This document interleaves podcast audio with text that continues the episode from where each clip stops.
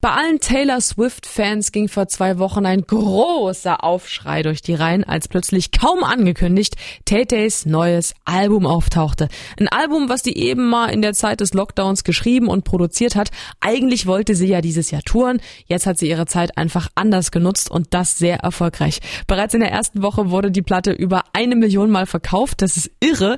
Und Tay-Tay ist mit dieser Platte unser Act der Woche. Und der größte Taylor-Fan in der Musikredaktion, Thorsten hat die Platte natürlich gehört. So, Torte, überrascht vom plötzlichen Release? Bestimmt, ne? Ja, ich war ziemlich überrascht, ja. äh, denn immerhin, du hast es gerade schon erwähnt, äh, sie sollte ja dieses Jahr auf Tour gehen und mhm. ich hatte natürlich Tickets für ihre geplante natürlich. Show in der Waldbühne und war völlig am Boden zerstört, als es Ach. hieß, ist nicht.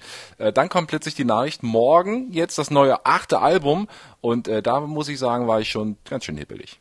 Okay, und wie klingt die Platte? Überraschenderweise klingt die wirklich ganz anders als die letzten Alben, die schon sehr brachial, poppig und bunt waren. Die neue Platte klingt sehr zurückgenommen, akustisch und äh, sie hatte mal einen Song, der hieß Out of the Woods, also raus aus dem Wald. Diesmal ist es eher umgekehrt. Sie geht in die Blockhütte, schnappt sich ihre Gitarre und denkt über früher nach und äh, ja, fertig sind die sehr intim klingenden Tracks auf Folklore. There goes the loudest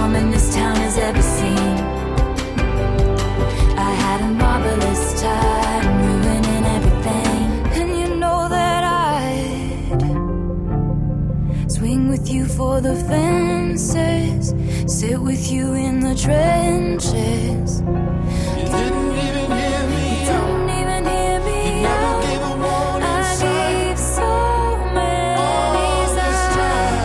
Ihre Handschrift ist natürlich immer drin und äh, sie kann das natürlich auch. Äh, aus dem Country kommt, kann sie eben einfach Geschichten erzählen und das macht sie eben auch. Äh, damit geht sie jetzt mit 30 wieder ein bisschen zurück zu den Anfängen und äh, ich finde, das steht ihr echt super. Geht also auch für die Indie Nerds voll klar und thematisch ist Taylor Swift ja jemand, der sich in den letzten Jahren immer wieder politisch auch stark gemacht hat. Ne? Ob das jetzt irgendwie die Rechte der Frauen in den USA sind oder auch ihre Kritik an der Politik von Donald Trump.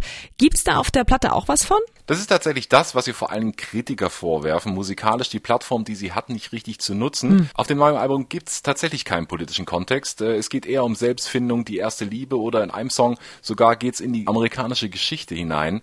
Ähm, ich finde das aber überhaupt nicht schlimm, denn ich finde eher, dass es wichtig ist, sich zu positionieren.